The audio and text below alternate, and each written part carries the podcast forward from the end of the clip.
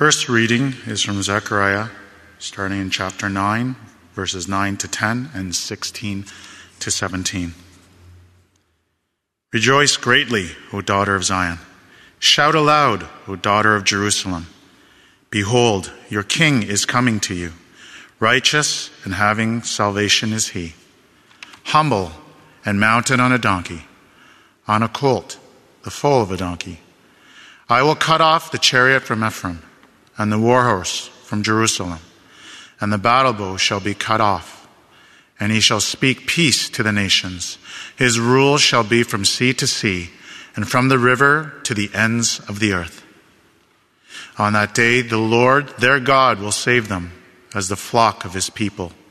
For like the jewels of a crown, they shall shine on his land. For how great is his goodness, and how great his beauty! Grain shall make the young men flourish, and new wine the young woman. The second reading is taken from John chapter 12, verses 12 to 26. The next day, the large crowd that had come to the feast heard that Jesus was coming to Jerusalem. So they took branches of palm trees and went out to meet him, crying out, Hosanna! Blessed is he who comes in the name of the Lord, even the King of Israel. And Jesus found a young donkey and sat on it, just as it is written Fear not, daughter of Zion. Behold, your king is coming sitting on a donkey's colt. His disciples did not understand these things at first, but when Jesus was glorified, then they remembered that these things had been written about him and had been done to him. The crowd that had been with him when he called Lazarus out of the tomb and raised him from the dead continued to bear witness. The reason why the crowd went to meet him was that they had heard he had done this sign. So the Pharisees said to one another, You see that they are gain- you are gaining nothing. Look, the world has gone after him. Now, among those who went up to worship at the feast were some Greeks. So these came to Philip, who was from Bethsaida in Galilee, and asked him, Sir, we wish to see Jesus. Philip went and told Andrew. Andrew and Philip went and told Jesus. And Jesus answered them, the hour has come for the Son of Man to be glorified. Truly, truly, I say to you, unless a grain of wheat falls into the earth and dies, it remains alone. But if it dies, it bears much fruit. Whoever loves their life loses it, and whoever hates their life in this world will keep it for eternal life. Whoever serves me must follow me, and where I am, there will my servant be also. Whoever serves me, the Father will honor.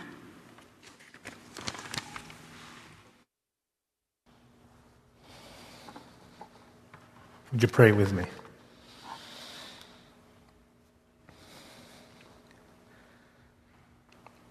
Father, we ask to see Jesus as the King of the cosmos as the supreme ruler of our lives. And not according to our own expectations, our own imaginations of Him. Rather, may we submit to what He expects of us, that which is good and pleasing in your sight. For the honor and glory of His name, we pray. Amen. So we're at the final countdown to Jesus' hour of glory. It would be five more days when Jesus would be lifted up like a billboard sign, as we've heard from Tyler last Sunday. The Son of God hanging nude and gnarled between heaven and earth was God's ultimate sign, his final advertisement to the whole world of his unimaginably reckless love, displaying in no uncertain terms the inhumanity of sin and the totality of his grace for all people. That's the cross. Now, in today's gospel reading, the, John the evangelist retells the last time that Jesus would be visiting Jerusalem. Now, no longer incognito like when he had visited a temple and drove out the money changers and vendors. If you recall, that temple cleansing sign was the second sign that he performed, the first being him changing water into wine. Now, this time in Jerusalem, the last time he'll be there, everyone knew who Jesus was. But they only knew who he was like you would a TV personality, like a celebrity pop star, that controversial politician that polarized everyone. See, most of the people knew Jesus only from a distance, only hearing the most ridiculous and incredible rumors about him. They knew Jesus as they imagined him to be, as they expected him to be. But the thing about Jesus that everyone in Israel was unanimous at this point was that he should be king. He should become king. For all that they've heard about Jesus, and some of them have seen what he could do, Jesus had to be the promised Messiah of Israel. Now, how did almost the entire Jewish world at this point come to regard Jesus in this most superlative degree? Let's turn now in our Bible to John chapter 12. In verse 12, it's the opening day to the Passover festival. Again, Passover was like the national wedding anniversary party that commemorated the covenant marriage between God and Israel through Moses. Now, as a wedding anniversary party, the Jewish people celebrated by bringing their anniversary gift, as it were, a sacrificial animal. They were to present that to God in the temple. Now, of course, the presentation of the animal meant no less than the people presenting themselves to God, pledging to obey all of God's laws. So that's on the end of the people of Israel. Now, what's on God's end? On God's end, his anniversary gift to Israel was twofold. On the one hand, the gift was the perpetuity of his covenant with them through the Levitical priesthood, the sacrifices, the laws, which conditionally renewed Israel's exclusive access to him as God. Their unique privilege to name God as Yahweh and worship him as his people, to live out and enjoy his laws like no other people in the world. The gift was the setting apart of Israel as God's chosen from all the rest. That's on the one hand. And on the other was God's future promise to establish Israel as the kingdom of heaven on earth, pending, of course, on Israel's faithfulness. The promise depended on Israel sticking it out to obey the covenant. And only when God, only then would God permanently establish his kingdom on earth through Israel. And that entailed God raising an anointed Jewish leader to facilitate the eschaton. That is the end of times for when all of heaven would be infused into all of creation. All of that, all of that background to say that Passover was this annual renewal of marriage vows, an annual renewal of marriage vows. God to Israel, Israel to God, the exchanging of gifts, Israel's obedience, perpetual obedience to the law, as God upholds Israel as the covenant people, as a holy people. And then together they're anticipating the future when God will permanently establish his kingdom through Israel via the Messiah, the Jewish leader. So that's all background to this gospel reading. Now, in this particular Passover feast, reached this boiling point as residents in Jerusalem and the pilgrims all over Palestine, they heard that Jesus was coming. Again, because of what they've heard of Jesus, what they've seen of Jesus, they perceived in Jesus this materialization of God's ultimate anniversary gift, the fulfillment of God's promise to send the Jewish Messiah to re- reestablish Israel, to overthrow their Gentile overlords and set up the kingdom of heaven. The air was swelling up with messianic fervor. That's what was happening here. But again, how did everyone in Palestine come to this never seen before messianic craze over Jesus? We read in verse 17 and 18. There was a local crowd from Bethany. Now, that was a village close to Jerusalem, like Scarborough is to downtown Toronto. That crowd from Bethany had just seen with their own eyes raise, Jesus raising one of their locals, Lazarus, back from the dead. Now, the astonishing part was that Lazarus had been dead for four days. He had been dead for a couple of days already. His corpse was already decomposing. The people could smell it. So the crazy rumors were not that Jesus had simply administered CPR to Lazarus when he had just stopped breathing. The crazy rumors were that Jesus reconstituted an already rotting corpse into the same living man that was and is Lazarus. Now imagine seeing that for yourself in, right in front of you. And then hearing many, many other people saying the same thing. Now, news of this got into Jerusalem and its surrounding area at the peak of pilgrimage rush hour, when so many travelers were already near the capital. Now, this intensified messianic frenzy all around and especially inside the city. Now, from what Josephus, a Jewish Roman historian, said around the same time, he had estimated that a throng of around 2.5 million people had converged into Jerusalem. They were feverish to glimpse Jesus, to hail him, the son of Joseph and Mary, as the king of Israel. Rumored to have this authority and this grip over death itself. Now we remember in Toronto that historic summer in 2019 when the Raptors won the NBA championship. It was reported that more than a million people crowded the victory parade path into Nathan Phillips Square. Our city had not seen anything like that since John, uh, Pope John Paul II in 20, 2002. So imagine the Raptors parade crowd, but more than double. Jewish pilgrims and proselytes crammed into Jerusalem, almost spilling over the ramparts and jamming the city gates. They were wielding branches from palm trees. Palm trees. Now, this detail about, about palm branches was supplied only by John's gospel. We have not heard anything else about palms from the synoptic gospels. It's only in this chapter in John 12 where we get the name of today, Palm Sunday, from palm branches. See, the palm branch carried um, symbolic political baggage. See, some 200 years ago from Jesus' day, the newly liberated Jewish people, they carried and waved palm branches on their victory march into Jerusalem after Judas Maccabee had just defeated the Greek tyrant Antiochus Epiphanes. They were on their way to cleanse and reconsecrate the temple of God that Antiochus had just desecrated. Since that day, the symbol of the palm branch was impressed upon the Jewish psyche to mean liberation, to mean victory over their Gentile overlords, Every Jewish coin was then stamped with the image of a palm branch. Now, waving the palm branch back then was equivalent to now, today, when you pick up your national flag and you wave it. That's what's happening here.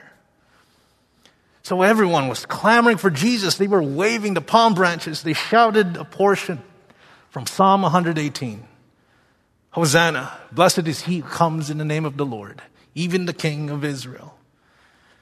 The meaning is so plain and obvious.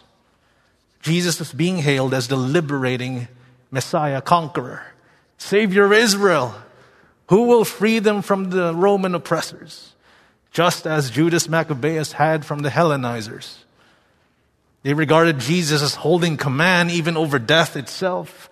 Rome would have nothing on this. The anointed one of God who holds the keys of Sheol, the keys to Hades. That was what everyone imagined Jesus to be. That was what they expected Jesus to be. They were not wrong. They were not wrong. Jesus even played into the crowd's craze so to fulfill the scriptures. In verse 14, Jesus found a young donkey and processed into the capital on it. The words from the prophet Zechariah foretold of this moment when Israel's king would come on a donkey a lowly animal that carried people's luggage and not on a royal military steed. Jesus did so to affirm the crowd's testimony about him. He was confirming for them what they hailed him as. But Jesus was not going to play into how they imagined him to be. Jesus was going to show how he was not how they expected him to be. Now it's easy for us who are Christians who are tuning in today to affirm that Jesus is Lord. We affirm that every week in the Creed. But each of us would then imagine We would imagine how Jesus should be Lord. Each of us have an expectation for how Jesus should be Lord of our life, of our children's life, of this world. We would imagine that since Jesus is Lord and He says He is sovereign and good, nothing bad should happen to us or to anyone else. Now, we won't say those words exactly. We know that's not realistic. But we often play around with that idea in our hearts. And we know we've toyed around with that idea when we find ourselves irrecoverably disappointed and angry with God when tragedy does happen to us, to our children, to anyone else around us. We'll be irre- irrecoverably disappointed and angry with God. Now, some of us expect that since Jesus fed the hungry, that he healed the sick, he released the oppressed, his lordship over the world should be about championing socialist policies or about social justice initiatives. Some of us imagine that since Jesus called everyone to repent of their sin, his lordship over the world should be about calling everyone to out of their sins and into a purity of life and doctrine. And some of us expect that since Jesus welcomed every person, no matter who they were, his lordship over the world should be about progressive values, affirming every person, no matter who they are, where they come from, and what they've been through.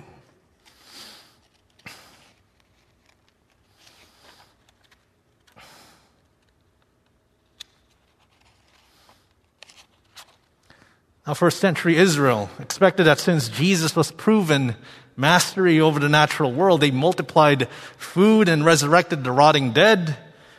His lordship over the world should be to get rid of the Romans and reestablish Israel. We hail Jesus as King and Messiah, but we imagine him to be our version of Messiah. Expect him to be a Messiah in our own imagination. But Jesus, Jesus would have nothing to do with that. He would have nothing to do with that, with us, with anyone's expectations. In John's gospel in chapter 2, earlier on, during another Passover, just after he had cleansed the temple, Jesus said this, or John had said this, when Jesus was in Jerusalem during the Passover festival. Many believed in his name because they saw the signs that he was doing. But Jesus, on his part, would not entrust himself to them because he knew all people and needed no one to testify about anyone, for he himself knew what was in everyone. Jesus would not and will never entrust himself to the demands and expectations of anyone, not even ours. If Jesus is really Lord and Messiah, he's the one who calls the shots. He's the one who will make the demands. He's the one who sets the expectations.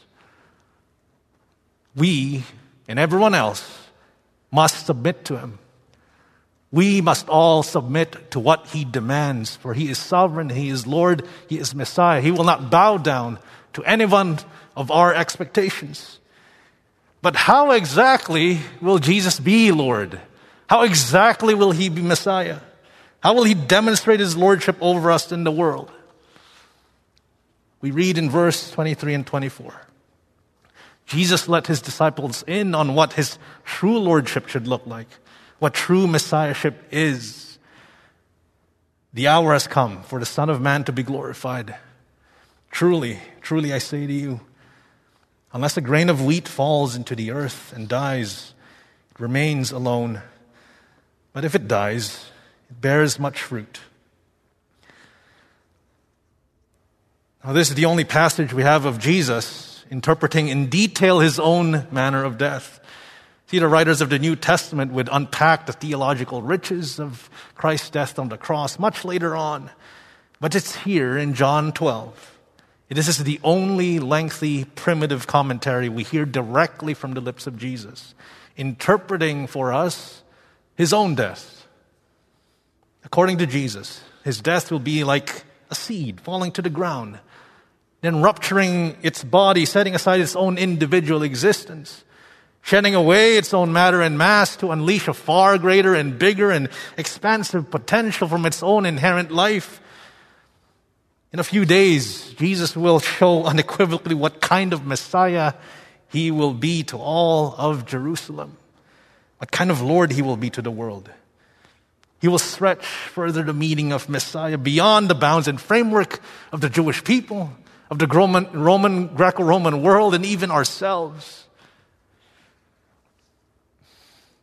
Now, in verse 20, a number of Greek proselytes came to Jesus. He'd asked, they'd asked for an audience with Jesus. Now, this had triggered for him a future moment of his death. It was like that wedding banquet in Cana. Mary came to Jesus. You got to help us. That triggered for him the hour of his glory. Now, the Greeks were former arch nemesis of the Jews, right? They represented the rest of the world who hated the Jews, outsiders, outsiders to the covenant, second class citizens in regards to Judaism. They're asking to see Jesus triggered. It triggered for Jesus what it would take to reconcile enemies, what it would take to knit together all of the world, Jew and Gentile what it would take to reunite those who were estranged and hostile, exiles and outcasts from Eden, without hope, without God in this world. But not only so to bring harmony in this world, it's not just about this world, it's to bring the world back to God, knitting all people in and through and around and all over the being of God, stitching and sewing us back into the fabric of God's Spirit. If a grain of wheat falls and dies, it bears much fruit. This is the fruit for which Jesus will die. It's the fruit of shalom. Shalom for all the world. Shalom and goodwill to all people, between people, between people and God. This is what we read in Zechariah. The prophet saw a vision. The king of Israel on a donkey. And with him is the radical disarmament of the global military complex the declaration of an everlasting armistice, the snapping of the spear, the breaking of the bow, the chasing away of the chariots, the destruction of destruction, and the violence of violence. And he shall speak peace, shalom to the nations. His rule shall be from sea to sea, from the Euphrates to the ends of the earth. How shall this king of Israel accomplish this? By dying on a device of destruction. The Messiah shall be bent and broken, misshapen and maligned, despised and destroyed. And along with him, every sin and sorrow, every pain and pestilence, every work of the devil and death itself. Jesus would not be how everyone had imagined him to be. He was not how we would have expected him to be. Now, what does he expect from us? What does Jesus demand from us? Jesus commands that which he himself carries out. Jesus expects that which he himself exhibited. Jesus demands that which he himself delivers. In the last verse, 26, whoever serves me must follow me. This is his demand now. This is what he expects from us. This is what he expects from the world. Whoever serves me must follow me. And where I am, there will my servant be also. Whoever serves me, the Father will honor. Jesus expects us to follow him. And following Jesus is no less than to follow his example. A student is not greater than the master. A servant is not greater than the master. If we're truly to declare and demonstrate the lordship of Jesus in Toronto, we're to lay down our lives we're to lay down. Let, let's set aside our lives, our individual existence, shed our matter and mass, as it were, like a seed, deny our rights for the sake of those whose rights are constantly being denied, to not be entitled and insist on our own comforts and luxuries and entitlements, to preserve and promote the shalom of the city, our neighborhoods, the neighbor down the hall or across the street, the coworker who's overworked, that elderly couple that you know, the widowed and the widower, the single and alone, that single parent, the burnt out and the disillusioned, the conspiracy theorist and the anti vaxxer, the racist and the ignorant alike. For such as these, Christ was nailed to the cross. For such as us, Christ had been snuffed out. And for every one of us, Every one of us. Christ was raised to immortality and he will revisit this world. He'll revisit again, as he did in Jerusalem. He'll come down again on a war horse to judge the living and the dead. He'll make every single thing shiny and new. There will be no more dust. There will be no more rust. And no more tears. No more sweating of the brow. There will be an eternal rest. Everlasting pleasures at his right hand. That's what he's bringing. Behold, our king is coming to you. He's coming to me. He's coming to everyone. He's coming to this broken and sin sick world. He is coming. And so we shout, we live out our lives as Hosanna, blessed is he who comes in the name of the Lord. The King of Israel comes. He comes in the name of Yahweh. Amen.